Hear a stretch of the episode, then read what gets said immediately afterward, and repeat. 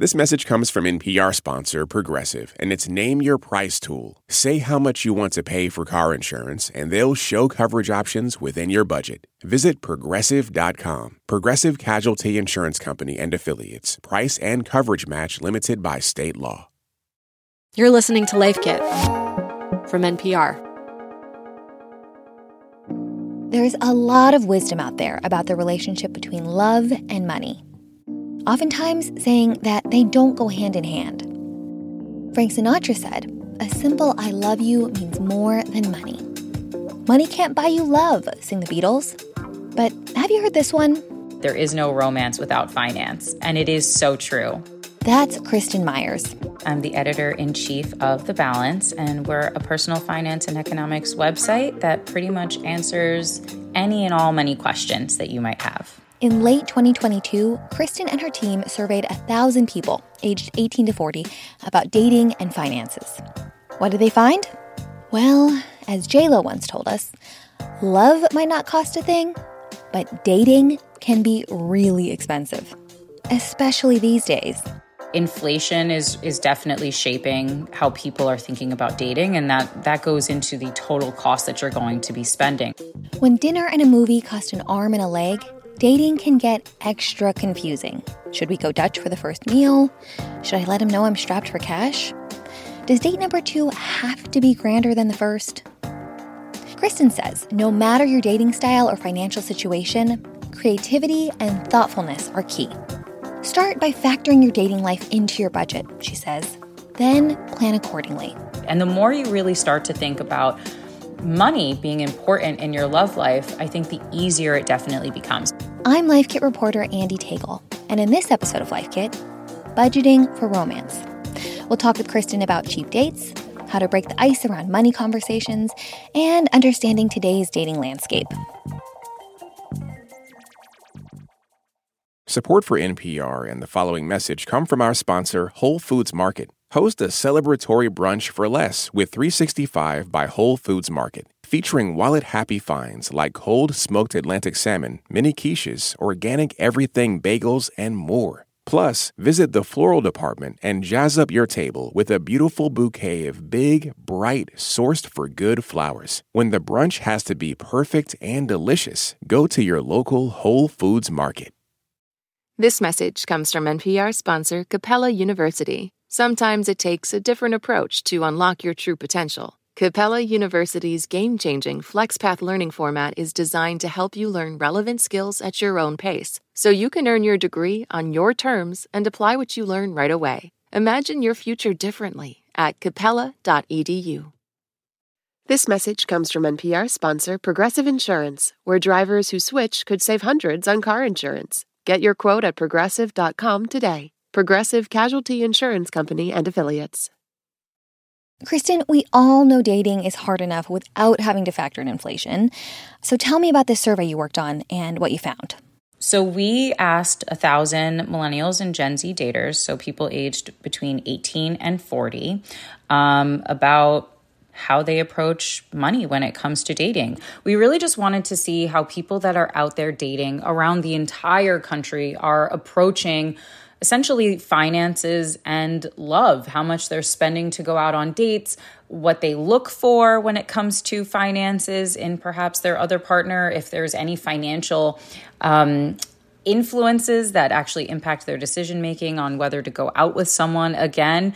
And we found some pretty interesting results, I would actually say. And this year, we asked them even more questions when it came to inflation or if there was any money topics that they didn't like to talk about on their dates. Yeah. And there's many. I'm so, in, yeah, I was super, super interesting. I'm excited to get into it. Um, overall, what does this survey show you about the money attitudes of, of dating inclined millennials and Gen Zers? Is there anything anything super surprising to you up at the top? I was actually surprised by how much younger generations do not want to discuss money or actually want to avoid money and money topics at least when it comes to their love life and finding a partner. However, they are thinking about money when they go out on dates. They are thinking about how much they need to spend. They are thinking about creative ways that they can go out and maybe find a love match, find a partner. Um, and still save a little bit of money in their pocket. And there was also a lot of money that they're willing to spend uh, in order to just find a date. Uh, that's usually in the form of those dating apps. I was surprised actually by how many people are actually ponying up the cash to be on Hinge Premium or Tinder, whatever it might be. Oh, tell me more about that. Yeah, so we actually have people paying, you know, over $25 a month just to be on these apps and you know the more premium user experience on some of these apps. And they're not just doing it on only one app. They're doing it on multiple apps. And so that really does add up. I just assumed that everyone was like me as a millennial and wanted to refuse to spend money on any type of dating app. But people are actually spending more money i guess to get unlimited swipes or stars or roses or whatever it might be in the apps, they're spending money and they're incorporating that into their actual budget. Wow. Okay, so the data shows us that talking about money too early can actually hurt people's chances. That people don't want to talk about money. They're thinking about it, but they don't want to talk right. about it. Um, can you tell us a little bit more about that? Yeah, so we actually asked them what topics, if you discussed it on the first date, would make you never want to speak to that person again and not go out on a second date. And so the top things that are on there are actually going to be marriage and talking about children and having children. Those are going to be the two top things that are going to make people really want to avoid you on the second date. And then after that, it's all money topics. You can't talk about your income, your wealth, your debt, anything like that. And if you do, the person is not going to want to see you again for the second date. And so it was interesting to see just how many people do not want to talk money. In fact, 44% of the daters say that talking about any of those money topics actually will ruin their chance of a second date. That's rough because everything is so expensive right now. Um, I'm thinking about Kristin when I shared this topic with my partner. His first reaction was, "It's impossible to date when you're broke." um, you know, he talked about being in school and wanting to go all out and, and do fancy things, but sometimes he had to choose between treating me to dinner or feeding himself during the week, which is absolutely horrifying to me and something he didn't share until much later in our relationship. So, you know, when should you start that conversation? How can you start that conversation? And if you're on a super tight budget, how can how can you still get out there? So, I definitely think you can date on a budget. In fact, I tell people all the time that one of the best first dates that I actually ever had probably cost the guy maybe $15. We had a picnic in the park. He packed a whole picnic basket um, full of food that he made. It was very cute, very sweet. And then we went to a museum after, and that was our first date. And I had so much fun. I think it's just if you want to date on a budget, or to be or spend as little as money as possible while dating, it's just going to require far more creativity than it would if you do have the money to splash out. Then this is going to require you to be a little bit more thoughtful, try to figure out what the other person might like, and figure out ways to do it for a lot less. So it is possible. It's just going to require more energy and more effort. Um, what else is on your list for favorite low budget date ideas? Oh, so I am queen of, for all the New Yorkers that are out there, um, the Broadway lottery. I won Hamilton tickets. Oh, yeah, I won Hamilton so tickets not once, but twice. No, you did $10 $10 for the ticket. So I was able to, I was able to go out. Um, and I have actually used that as a date before. I have actually used my Broadway lottery ticket to go see Wicked for $30 a ticket. Oh my gosh. So there's a hundred percent ways that you can go out there. I mean, going out and getting outside for hikes. Um, I have heard of people going on, if you have a pet or a dog, particularly, um, going and taking your dogs out on walks together. Maybe you go out on a hike together. I have once on a date gone to a shelter to play with puppies. Oh, wow. And I had so much fun, and it was totally free. um, or you know what? Here's what's really great about having phones now and the fact that we've all been in the pandemic. Mm. A lot of people actually are interested and are willing to talk first before they go out on the date. So you can go out and maybe FaceTime or have a couple of FaceTime dates or conversations and you can actually feel out pretty quickly if you're if you even have a kind of connection or if you vibe well with the other person and then if so, then you can go out on the on an actual in-person date with them. So that's going to be a really great way for you to start almost screening who you even go out with before you even make it out the door. So, for date initiators who are on a tight budget, it takes getting creative. What about on the other side? Are date acceptors responding to this? Is everyone on board with being a cheap date? So, we actually have found, and this is probably a result of the economic climate that we're in right now, that people are actually more willing to be taken on a cheap date. 42% say that they're more accepting of a cheap date and and we asked them, well, what is a cheap date? Uh, and we actually found that it's fifty dollars for millennials and under forty dollars if you're a Gen Zer, which seems pretty low, especially if you're in a city like New York. But even though people are more accepting of cheap dates now, if you spend more money, they are still more likely to go out with you again. Big spenders are rewarded if you are the person to go and ask the other person, you are rewarded. And if you are willing to essentially pay the bill, you are going to be rewarded. Gotcha. Okay. What about footing the bill? You know, there's always that awkward dance at the end of dinner. Who's going to reach? Should I let him pay? Um, does the data say anything about that? so we did ask how they feel, you know, about splitting the check right? And so they're actually becoming less likely to believe in splitting the check, although it is still popular. 70% of daters say they are perfectly fine um, with splitting the check right now. Um, but if the other person pays, it is going to increase your chances of getting a second date. And this is more important to women than it is to men. So 43% of women say that they're more likely to agree to a second date if the other person pays, and that's compared to just 29% of men.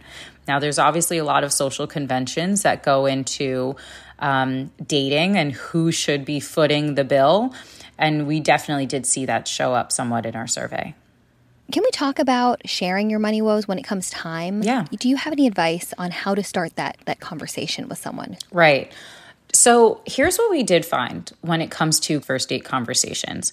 We found that one of the most popular topics or things that people wanted to talk about is things like what you're looking for going forward.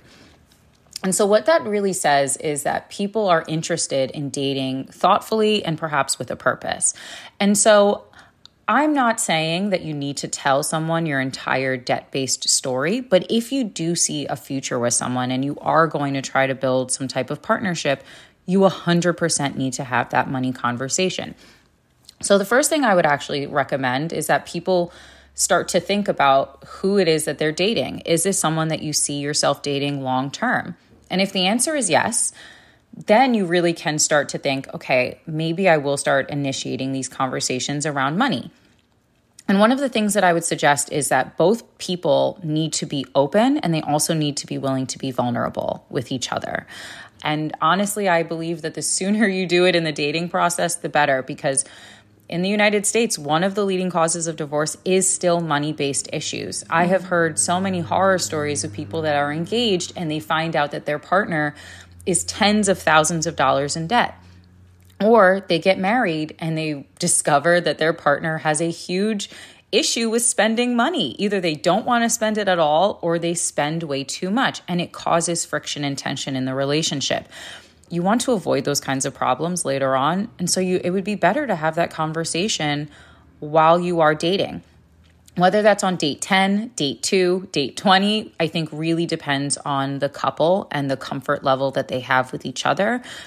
But you definitely want to have that kind of conversation at some point before you get too far down the road and too serious. Mm so feel it out every every relationship is going to be different every person is going to be different but it's important right. to know your potential partners their money beliefs their money values before you get too entangled Absolutely. And, and this is something that you could definitely baby step your way into. For example, teaching children about money. We talk about incorporating it in regular daily life and conversation. And we can do that when it comes to dating. You know, perhaps you're out on the street and you see uh, something in the storefront and you remark, oh, that pair of shoes is really, really expensive. Personally, I would rather spend money on an experience. And that other person then can therefore share something that they feel about money. Maybe they are someone that would rather spend the money on shoes than going out to a restaurant. This is going to be a piece of information about finances and how you are viewing money and how you want to spend money. Incorporate it into daily conversation.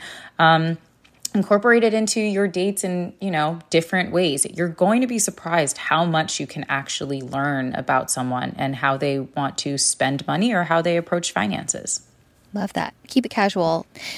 Let's say i have a first date. I'm really excited about how much should we budget? How can i be smarter about my dating moves? Right. So no matter what everyone needs to have a budget. And if you are someone who is single and you are someone who is going out on dates then you really want to make sure that you incorporate finding love into your budget. Maybe you put it in the fun money bucket. Maybe you actually have a dating bucket that you decide to put the money in. But you need to take stock of how much you actually are already spending on dating. And then you can ask yourself is this too much? Is this too little? Or is this bang on where I think I actually want to spend based on the other items in my budget? And then you can start to adjust accordingly if you realize you only spend $25 a month on dating, you might say, you know what? I actually have a lot more discretionary income. I think I'm going to up that. I'm going to up that number. Or maybe you're someone that's actually spending $1,500 a month on dating. And you might say, I cannot believe I have been spending this much money on taking someone out for drinks or for dinner or to, you know, get my nails done or whatever it might be. So you can start to make those adjustments. And then once you've really st- sort of figured out the amount of cash that you have to play with every single month, you can really let that be your guide on how many dates you actually go out on every single month, or maybe even the types of dates that you're going to be going out on. You know, Kristin, this is this has all been really helpful. This was really good information. It sounds like to me overall dating has just gotten more stressful though. Uh, is it worth it? Is it worth it for people to, to be jumping in or jumping back in? Well, I think that really depends. We all hear about how the dating the dating world right now is a dumpster fire, but it must be worth it because everyone keeps doing it every single day.